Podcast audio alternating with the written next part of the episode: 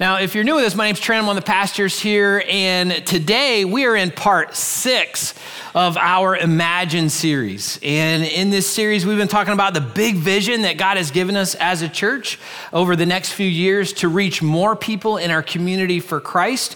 And over the past five weeks, we've explored Ephesians 3:20 which tells us that God is able to do infinitely more than we can ask, think, or imagine.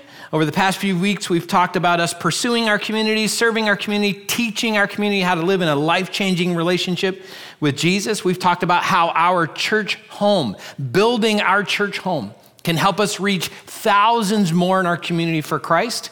And then here was my favorite part. Maybe it was your favorite part. Last week, when I talked about how God wants to stretch us to new levels of faith in Him.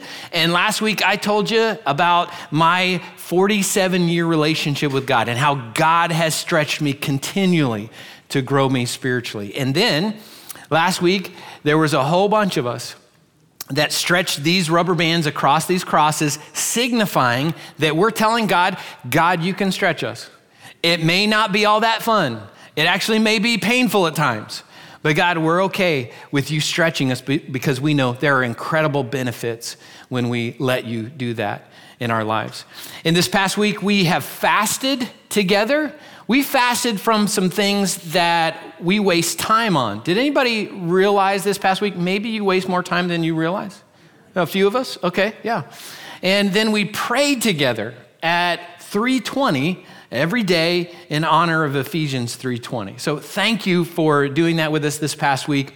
Today we have reached commitment Sunday. So today as commitment Sunday is the day that we as a church family we tell God we're all in with the vision that he's given us. We are so in, we're willing to make financial investments in that so that more people can come to know Jesus as their Lord and Savior and as a church together, our church family will turn in our intention cards of what we intend to give over the next two years to the vision that God has given us. And what happens today will lead us into the next chapter of our epic adventure as a church. Now, for those of you who are new, you might be thinking, I came on the wrong Sunday. Like, uh, it's Commitment Sunday. Like, why didn't I come on another Sunday? But I think you came on a great Sunday, and here's why. We're not asking anything from you other than to watch and see how serious we are as a church family at reaching people for Christ. Again, we're so serious, we're willing to commit, we're willing to sacrifice, and we're willing to give of our time, talents, and treasures so that that can happen. Again, I'm so glad you're with us if you're new. Now, if you've been coming over the past few weeks, over the past few months, I'm glad you're still with us. And if, if you're excited about seeing spiritually lost people be found, then I invite you to join us in whatever way that seems appropriate for you. So, at the end of our service, we're going to celebrate communion together, and I'll explain how we'll do that in just a few minutes. But today, as we, as a church family, take a big step of faith forward towards the vision that God has for us, I want to take us back 3,500 years ago when the people of God, the Israelites, were taking a big step of faith, trusting God to do something supernatural for them in a moment when they needed him to show up. And if you've been watching the news, you know that there's a whole lot of that going on right now, that, uh, that the Israelites need that. And so, scripture's clear about us praying for peace in Jerusalem. So, let's just pause for a moment and let's pray together for peace. God, there's been conflict in the Middle East for a very long time. And Lord, we pray, as scripture tells us, to pray for peace in Jerusalem. Lord, there are innocent lives. There are innocent Israeli lives. There are innocent Palestinian lives that uh, have been sacrificed, that, that are being stuck in the balance in this war. And Lord, we pray for protection for those innocent people. Lord, we pray for peace to come to Jerusalem, to Israel, and to that region of the world for everyone who lives there. And Lord, we know that peace can only come when we understand what it means to have a relationship with you. That's what true peace means. So, Lord, may they experience true peace. In Jesus' name, amen. Thanks for doing that. with me. So here's what was happening for the Israelites 3,500 years ago. They had just gotten out of slavery to the Egyptians for 400 years, and God sent Moses to free them from that slavery. And when Moses freed them, he freed around 2 million people around 2 million slaves, and he led them to the promised land, which was land that God had promised to give them. So if you understand Israel right now, you understand that they occupy much of the land that God had promised to give them, but they don't occupy all the land that God had promised to give them. So Moses led them to the promised land. And when they got to the edge of the promised land, the Israelites were afraid. They said, The people that live in the, in the land, the nations that are there, they're too big, they're too, too powerful. We won't be able to defeat them. And so they ended up wandering in the desert for 40 years. So at the end of 40 years, Moses died, and God selected the next leader for the Israelites to be Joshua. Moses' assistant. So listen to what God said to Joshua in Joshua chapter 1, verse 2. He said, Moses, my servant, is dead. Therefore, the time has come for you to lead these people, the Israelites, across the Jordan River into the land that I am giving them. I promise you what I promised Moses wherever you set foot, you will be on land that I've given you. From the Negev wilderness in the south to the Lebanon mountains in the north, from the Euphrates River in the east to the Mediterranean Sea in the west, including all the land of the Hittites. No one will be able to stand against you as long as you live, for I will be with you as I was with Moses. I will not fail you or abandon you. Be strong and courageous, for you are the one who will lead these people to possess all the land that I swore to their ancestors I would give them. And then in verse 9, God makes this statement that is a very well known statement. It's a very well known verse. Today, you may have seen it on a coffee mug, you may have seen it on a t shirt, you may have it framed in your home. And he made this statement He said, This is my command be strong and courageous. Do not be afraid or discouraged, for the Lord your God is with you wherever you go. So that was a huge promise from God to Moses, and it was transferred on to Joshua and again to the Israelites. So, three days later, Joshua gathered the Israelites and led them towards the edge of the Jordan River to the spot that God wanted them to cross. So, let me show you where they were at on a map. So, right here's the Jordan River. That's the Dead Sea. And these are the Moab Mountains. And that is the region where the Israelites were, where God led them right to the edge of the Jordan River. And they were to cross right at, at the top of the Dead Sea. And the first city that they were going to come into battle with was Jericho. So that's the region. That's what that looks like. Now, you can tell here well, maybe you can't tell from this, but the Jordan River is not all that big. Uh, it, it's not a large river. I've had the opportunity to uh, baptize some of our church members in that river on several trips that we've taken to Israel. And when you're there, you'll notice like it's not all that big, except during rainy season. When it's rainy season, it gets large, and especially in that region. So here's a picture of what that looks like uh, in rainy season. So at its widest point during rainy season, the Jordan River is two miles wide and it's 100 feet deep. So that's a little bit of an obstacle. You know, you think for two million people to cross. Again, guess where God asked them to cross? It was right at the widest point, the deepest point during rainy season. He didn't lead them several miles up the river where they could have crossed at a much narrower point. He led them to cross at the most difficult point for them to cross. Now, there was this big obstacle standing between them and the promised land. And I found that that is true for much of our lives. You know, when you think about uh, the obstacles that stand between you and God's promises, or you and the spiritual life that you desire, or the spiritual life that God desires for you, there are always obstacles between us and that.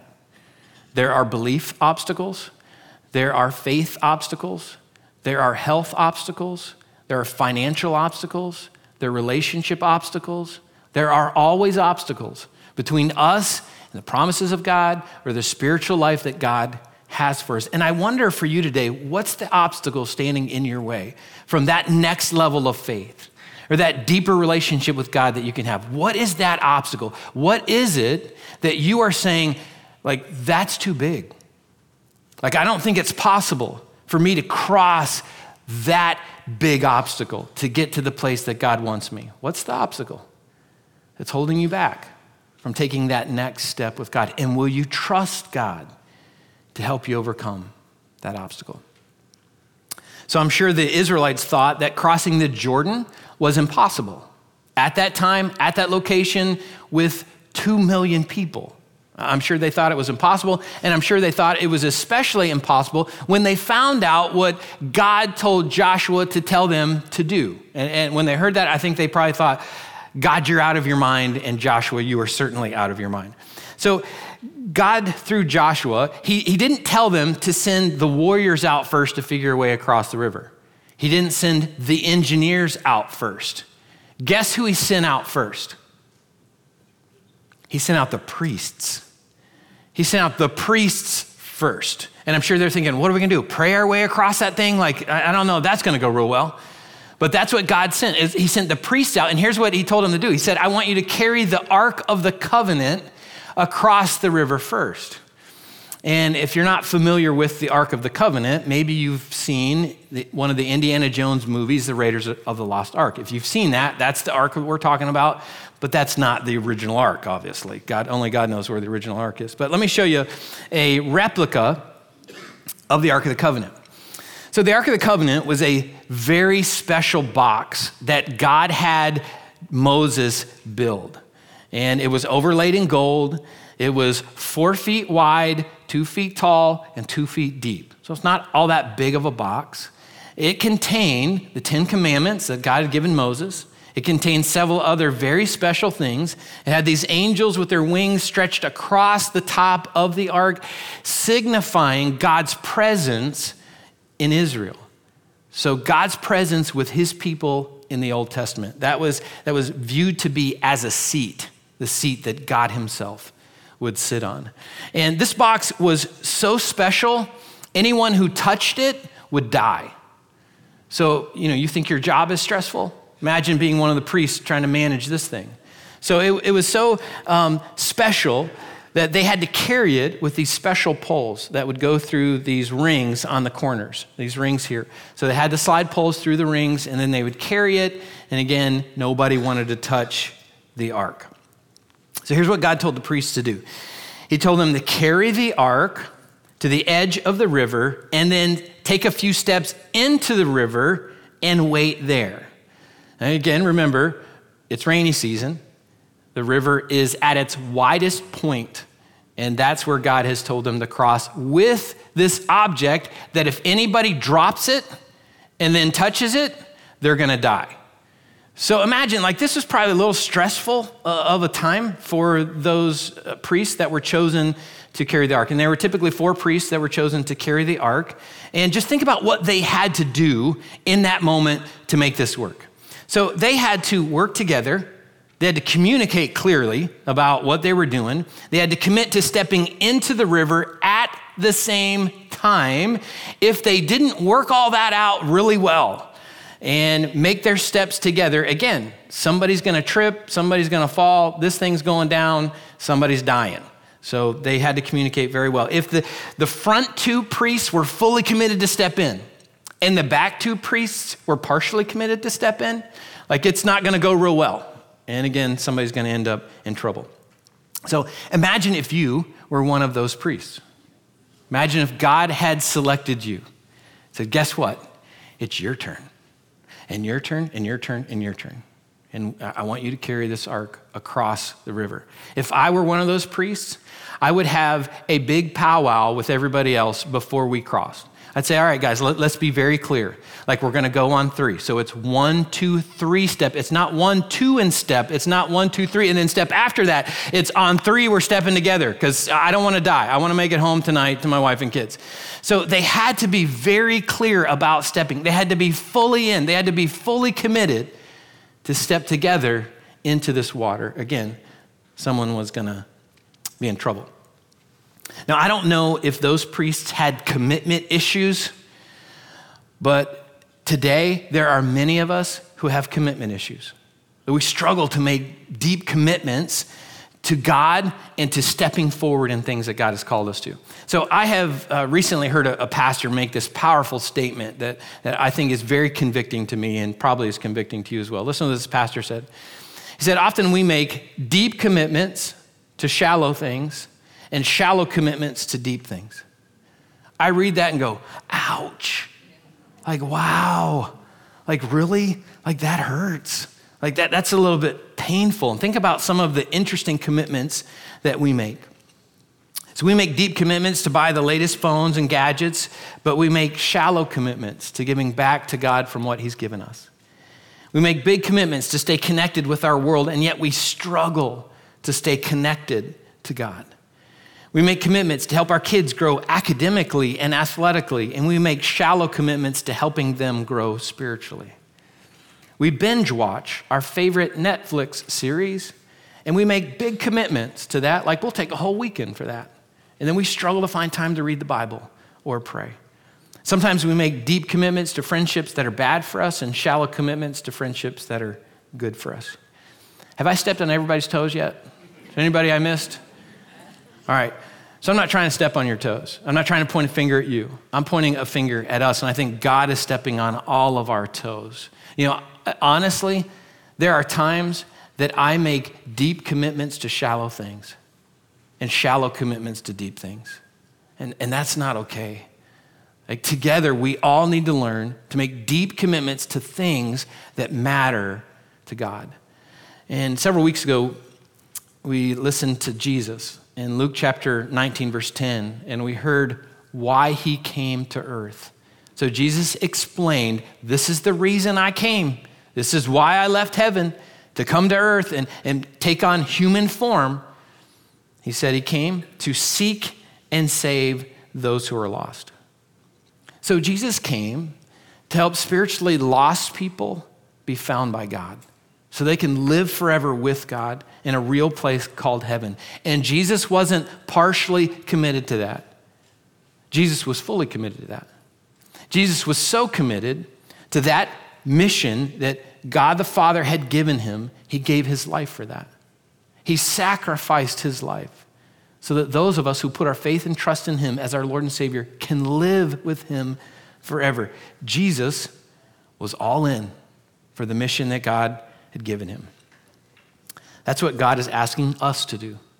He's asking us to fully commit to pursuing, serving, and teaching our community about Christ and building a church home that'll help us reach thousands more people for Him. And there's nothing more significant that we can do with our lives than to live passionately for God and to introduce people to Jesus, the one who can transform their lives forever. It was Jesus who said in Matthew chapter 6 verse 19 he said, "Listen, don't store your treasures here on earth where moths eat them and rust destroys them, destroys them and where thieves break in and steal. Store your treasures in heaven." Where moths and rust cannot destroy and thieves do not break in and steal, wherever your treasure is, there the desires of your heart will also be. Now, often we'll wonder, like, well, how do I store my treasures in heaven? Well, let me explain what the treasures of heaven are. The treasures of heaven are people who put their faith and trust in Jesus as their Lord and Savior. That's what the real treasures of heaven are. And so I wonder, like, who's going to be in heaven because of you? I wonder, who's going to be in heaven because of me?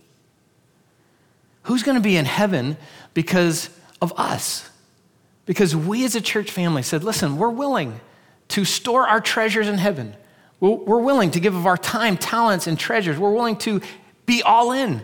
We're willing to commit so that more people can spend forever in eternity. So I wonder, you know, for all of us, who is going to be in heaven because of us and the sacrifices that we have made. All right, let's go back to our priests who are still standing on the side of the Jordan River. So Joshua 3:15 tells us that as soon as the feet of the priests who were carrying the ark touched the water at the river's edge, the water above that point began backing up a great distance away at a town called Adam, which is near Zarethan, and that's about 15 miles north of where they were at. And the water below that point flowed onto the Dead Sea until the riverbed was dry. Then all the people crossed over near the town of Jericho. And meanwhile, the priests who were carrying the ark of the Lord's covenant stood on dry ground in the middle of the riverbed as the people passed by. And they waited there until the whole nation of Israel had crossed the Jordan on dry ground. So imagine how long it took for two million people to cross the Jordan River. Imagine being one of those priests holding on to the Ark of the Covenant and standing there waiting for those two million people to, to walk past.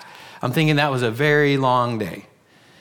But think about this it was God who was waiting on the priests to step into the water before God decided to work. So God waited on them. God didn't say, listen, I'm going to part the water. Now you can see clearly how to cross this riverbed. So let me part it and then you just walk across. No, God didn't do that. God said, I want you to take a step first. Once you take a step, then I'll part the water. And then you can walk across on dry ground. So that's where we are as a church today. Today we are like those priests standing on the edge of the Jordan River with its banks overflowing during rainy season. And if we as a church family are going to cross the obstacles that stand before us, if we're going to help people get safely onto God's eternal promised land, then we have to work together. We have to commit to taking big steps of faith.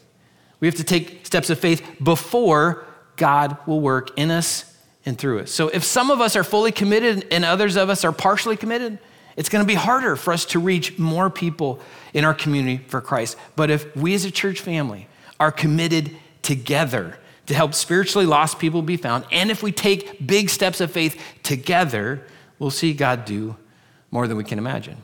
But again, God is waiting for us to take the first step. All right, back to the Israelites. After everyone was safely on the other side, Joshua told 12 men, one from each tribe of the nation of Israel, to go back into the riverbed and get stones and bring them out to build a monument to God. So here's a, a picture that's a sample of what that could have looked like, but it certainly didn't look like this because the rocks that the Israelites got out of the riverbed were so large they had to carry them on their shoulders. And there's a really good chance they had to work together to get these large rocks out. And then together they stack them in such a way to build an, a monument to God. And here's what Joshua told them in Joshua 4:21. He said, "In the future your children will ask, "Hey mom, hey dad, what do those stones mean?" Like there's 12 stones stacked up in this really uh, interesting way. Like what does that mean? Verse 22 says, Then you can tell them, this is where the Israelites crossed the Jordan on dry ground. For the Lord your God dried up the river right before your eyes, and he kept it dry until you were all across, just as he did at the Red Sea, when he dried it up until we had all crossed over. He did this so that all the nations of the earth might know that the Lord's hand is powerful, and so you might fear the Lord your God forever. Now, that word fear in that verse also means reverence and awe. So, Joshua's saying, listen, when, when your kids and your grandkids and your great grandkids see this monument, then you'll be able to remind them how powerful God is, and that we together will be able to stay in awe and reverence of our powerful God who provides for us and does more than we can ever imagine. So those 12 stones served as a reminder for generations of God's power, His protection, His provision, and His love. And I think that's what our future church building can be like. I think it, it can be like a monument that reminds us and it reminds our community of God's power, His protection, His provision, and His love for us. And as we pursue, serve, and teach our community how to live in a life changing relationship with Jesus, our building can be a tool that helps us reach more people for Christ. It can be the place where we gather people and teach people about a, a, real relationship with Jesus. It'll be the place where our community comes to understand that God is for them and God cares about them because of our care and counseling ministry that, that they may interact with. It'll be the place where we hold worship services and prayer services and community events and church picnics and concerts and conferences. It'll be the place where our children and students will be able to proudly invite their friends to church where they can meet Jesus. And it will be the place that's always open to anyone and everyone who wants to learn the teachings of Jesus and how those teachings can radically transform their lives. So here's what I hope happens when people drive past our building as it's being built and when it's finished. I hope people will drive past and say, you know what? That's the place that says God's for me. You know, that's the place that says God cares about me. You know, that's the place that has a care and counseling ministry that serves our community. That's the place that goes into our community on these, these weird days called 3G Sunday or 3G Saturday, and they serve all over our, our community. That's the place that says God really loves me. And whether they fully believe all that or not, I want them to know where we are so when they hit their next crisis, they have a place to turn. You know what? We're all just one crisis away from opening the doors of our heart to Jesus. And when that crisis happens for people in our community, I want them to know where they can turn for help because God's for them, and so are we. So I want you to listen to one couple at Epic who's all in, and they're excited about the, the vision that God's given us. I want you to listen to the Schaefer's story.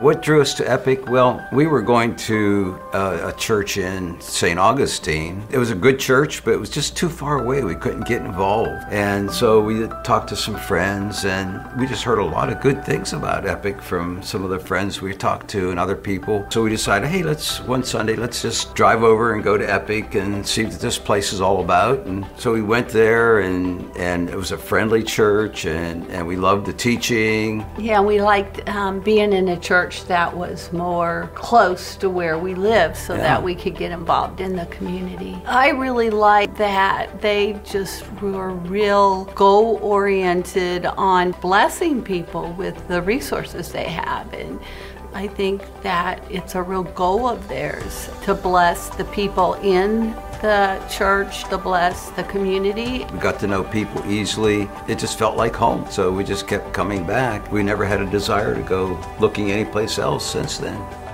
Having a permanent home is important because it's a permanent home. It's a facility that can be used seven days a week. I believe we'll be able to reach the community in a much more effective way. And when, when it comes down to it, that's what it's all about. You know, we're trying to reach the people in this community to love them into a relationship with Jesus. I keep going back to my main thing is that it's it's really good soil here. They're really blessing other people, whether it be in the community or the church or overseas, and they're doing it to show the love of Jesus, and it works. I really am hoping and imagining that the facility will be used a lot. You know, it's not going to be just on Sundays and a couple meetings on the weekends. You know, I hope it will be reaching out to all kinds of people that society hasn't reached out to or didn't even know how to reach out to. But because we have God,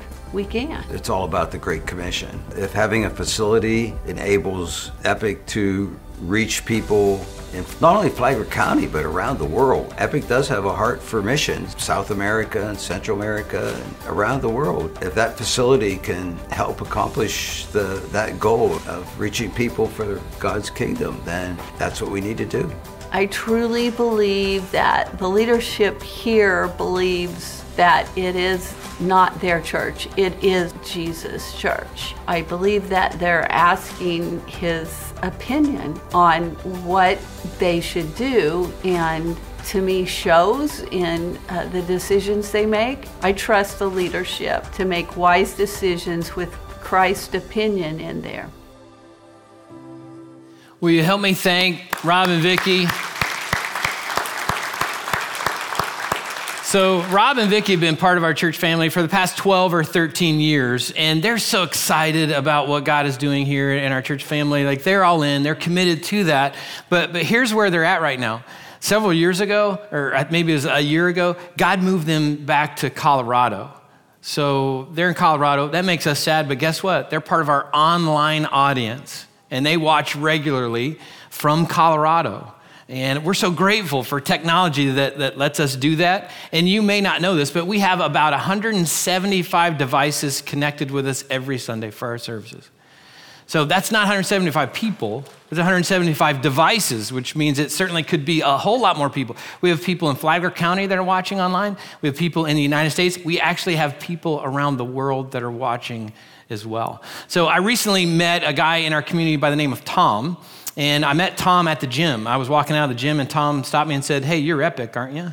And uh, I, wasn't sure if he was upset at me or if he was going to celebrate what we were doing. So I'm like, Yeah, sh- sheepishly, Yep, I am, Tom. And we had a great conversation. He said, Listen, I watch you weekly uh, with some friends of mine at our, our apartment complex. So, Tom, if you're watching today, uh, I'll see you in the gym. And uh, thank you for watching. We actually have someone from India who watches almost weekly. Her name is Lily Grace, and she interacts with us online weekly. And Lily Grace, if you're watching today, we are so glad through technology that you can be a part of our church family.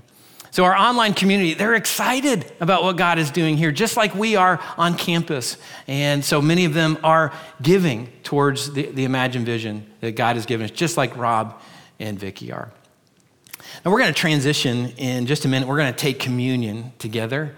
And then our church family is going to turn in our intention cards together. And before we do that, let me just explain a few things for you. So, when it comes to communion at Epic, we believe communion should be open to anyone who's put their faith and trust in Jesus as their Lord and Savior. So, if you've made that decision, then we invite you, we encourage you to be a part of our communion time, whether you call this your church home or not. If you're watching online, I encourage you to get some juice, get some bread or some crackers, and get prepared for when we take communion here on campus. Now, there are several cards on your seat that I encourage you to grab. There's a prayer card, there's an intention card, and then there is an envelope there as well. I'm going to walk you through all of these, in, in, so you know what to do with them here in just a minute. Now, for those of you who are new with us, uh, when you look at our intention card, you might say, Hey, I'm brand new. I'm not sure this is going to be my church home. I'm not ready for all that, or I'm, I'm not interested in that. Like, I get it. If you're in that spot, Totally understand. Feel no obligation for that part. Now, what I do encourage you to do is fill out one of our prayer cards. So fill out our prayer card. Tell us uh, how we can be praying for you. And we've been praying for 800 plus people throughout this series. And it would be an honor for us to be praying for you as well during this time. Now, for those of you who are a part of our church family and who are going to, to turn in an intention card, here's what I encourage you to do. So, if you brought your card from home from the past few weeks that we've handed these out, great. You just slip that into the envelope that's there. If not, then you'll have a few minutes to fill this card out. I'm going to walk you through how to do that just one more time, just for anybody who's new. I know most of you don't need that information, but for anybody who might be new, so that'll help you understand how to fill that out. So, let me show you what that card looks like here on the screen. So there's several boxes. Top box says what I or we normally give in a year. So whatever that is, you would put that there. The second box down says my expanded financial giving to imagine. You'd put that there. Whatever you sense God might leading might be leading you to, to expand that to. You'd add those together. Then you'd multiply that by two years. So that's the, the extent of our imagine vision, the, the campaign that we have together. That would be your new normal. And then you would add this here. It says plus stored gifts. So maybe you've got something that, that God's leading you to sell and, and give the, the money from that, or maybe there's some special savings that you have and God asked you to give a portion of that. I have no idea what resources that you have access to, but if God leads you to give something like that, that would go in that category where you would write that amount there, you'd add that together, and that would be your total investment, what you would intend to give over the next two years to our Imagine Vision. Now, let me show you what that looks like with some numbers, okay? So let's say you typically give $1,000 a year. And if you sense God asking you to, to stretch and give 500 more, you'd add that together. That's 1,500 times two years. That's 3,000. Let's say God wanted you to give something of worth of about $1,000. You'd add that there. You put that together. That's $4,000 that you would give over the next few years. So, example two. Let's say you typically give around $5,000 a year, and maybe God's stretching you to give another couple thousand. If you'd add that together, that's 7,000 times two years, that's 14,000. Maybe God's asking you to give something of worth about $2,000. You'd add that together, that's $16,000 that you'd give over the next two years. Now, as I've said over the past few weeks when I've talked about this, I have no idea what those numbers look like for you. For some of you, that's way high. For others of you, that's way low. Again, I have no idea where you're at on your spiritual journey and what God is saying to you. I just want to give you some examples of what that could look like for you. One of the things that we do ask for those who are participating is make sure you write your name, your phone number, and your email clearly at the bottom of this, and we need that for tax purposes only. So please make sure that you're really clear on that. And for those who have already turned in your intention card, we had a, a, worship service on September 24th where our leaders went first and we turned in our, our intention cards already. If you've already done that, just write duplicate on your card and then slip that in. If you've got a prayer request, put that in your envelope as well. And you'll notice on the back of these envelopes, there's several boxes. You got two boxes. On one side, uh, it says, What step are you taking? So some of us are taking a first time giver step. So if that's you, just check that box. Some are taking the percentage giver step and committing to give, you know, a certain percentage of your income. You would check that one. Maybe you're, you're doing the tithing step, intentional giving, or legacy step. You check whatever that applies to you. And then on the right hand side, also check anything that applies to you there. All right, then you're going to put everything in your envelope. And then we're going to turn that in uh, together as a church family as we come forward. So, um, this might be a little bit complicated, but we're going to do this a little differently than what we typically do when we take communion. So, I'm going to ask everybody to come up this middle aisle to our PST box. Again, pursue, serve, and teach our community about Jesus. And there is a hole in the top of the box. And so, when you come up, just drop your card in there, and then go to the right, go to the left, and pick up our communion elements in these communion cups and pick up one of our Imagine Lego bricks. Okay, so there's little buildings here on the side. We actually have one in our uh, family zone as well. So there's little buildings on the side. So as you walk over, just take one of these and let it remind you to pray for the building that God's uh, asked us to build to reach our community for Him. And then everybody sit back down at your seat. Don't take communion yet because I will guide everybody through communion at the same time. All right, I know I just gave you a whole lot of instructions. So let me try to summarize. Communion is open to anyone who's put their faith and trust in Jesus. If you aren't participating in our Imagine Vision, uh, just write out a, a, prayer request, bring that up, and drop that in as you come forward. If you are participating, just put your, your card in your envelope, fill out the back of that, drop that off, go to the right or left, pick up your communion elements, get your Imagine Lego brick, and then sit back down and I will guide all of us through communion together. Hopefully, all of that makes sense. All right, I'm going to pray. And then when I'm finished praying, then you're free to get up out of your seats and come up this middle aisle, and we'll get our communion elements together. So let's pray. God, today we are like those Old Testament priests standing on the edge of the Jordan River. Lord, there's an obstacle between us and the promises that you've given us, between us and the, the mission that you have for us of reaching more people in our community and beyond for you. Lord, you know what, what those obstacles are. And Lord, you're asking us to take a step before you work. We're asking that you would do infinitely more than we can ask, think, or imagine and yet, God, at the same time, you're asking us to take a step first. You're waiting for us to take a, take a step of faith and, and allow you to stretch us to new levels of faith. Lord, you're waiting for us to say, you know, I'm all in my time, talents, and my treasures. So, God, you've clearly spoken to some of us already. Others of us are still maybe not quite sure what you've been saying to us. So, Lord, I pray in this moment that you'd be crystal clear and that we would hear what you're trying to say. God, I don't know if you're going to say to anybody here, like what you've said to Tammy and I, but after we filled out our card and turned that in, you said, I, I, I want you to take another step. And so, Lord, we filled out a new card and turned that in. So today, God, maybe you're asking somebody to take another step. And Lord, I pray that we would just respond and do what you are asking us to do. Lord, this is an ind- individual thing. This is something between us and you. It's not between us and each other. So, God, speak to us, stretch us, grow us. Lord, I pray that you would take our tithes and our offerings and, and you would use them like the five loaves of bread and two fish that you multiplied to feed thousands of people in the New Testament. Lord, that you would take our resources and you would multiply them so that we can reach thousands of people for you. In Jesus' name we pray this. Amen. You're now free to move from your seats, come up the middle aisle, and get your communion elements. All right, everybody, before we take communion, let me just remind you that these cups have two lids.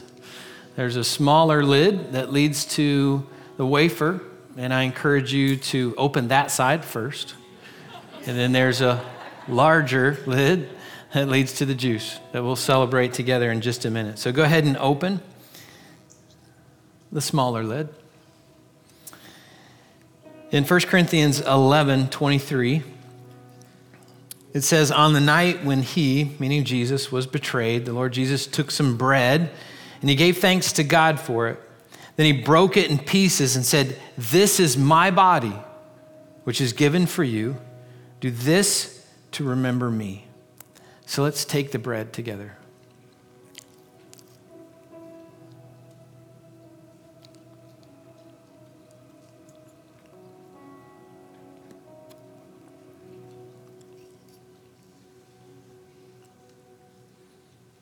Verse 25 says, In the same way, he took the, the cup of wine after supper, saying, This cup is the new covenant between God and his people an agreement confirmed with my blood. Do this to remember me as often as you drink it, for every time you eat this bread and drink this cup, you're announcing the Lord's death until he comes again. So, communion reminds us of the sacrifice that God paid for us. It reminds us that God was fully committed to helping us be spiritually found by him. It also reminds us of the sacrifice that, that we should be willing to pay so that other people can be found by, by God as well. So let's take the juice together.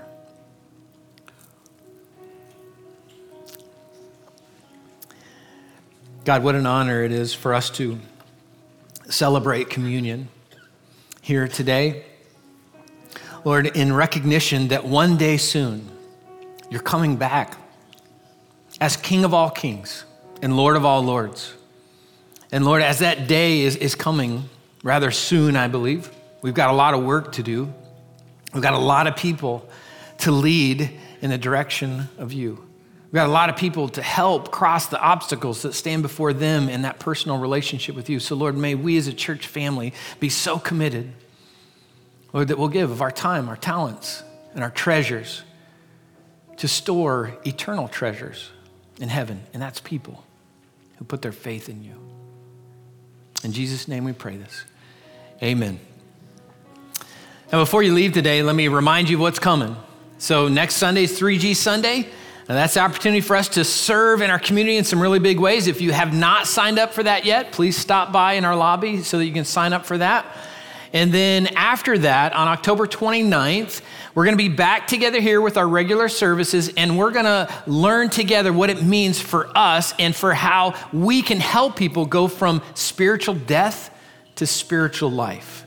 So we'll do that on October 29th, then on November 5th. Again, that's our baptism day. It's also Celebration Sunday, where I'll let you know the commitments that we've made as a church family to the vision that God has given us.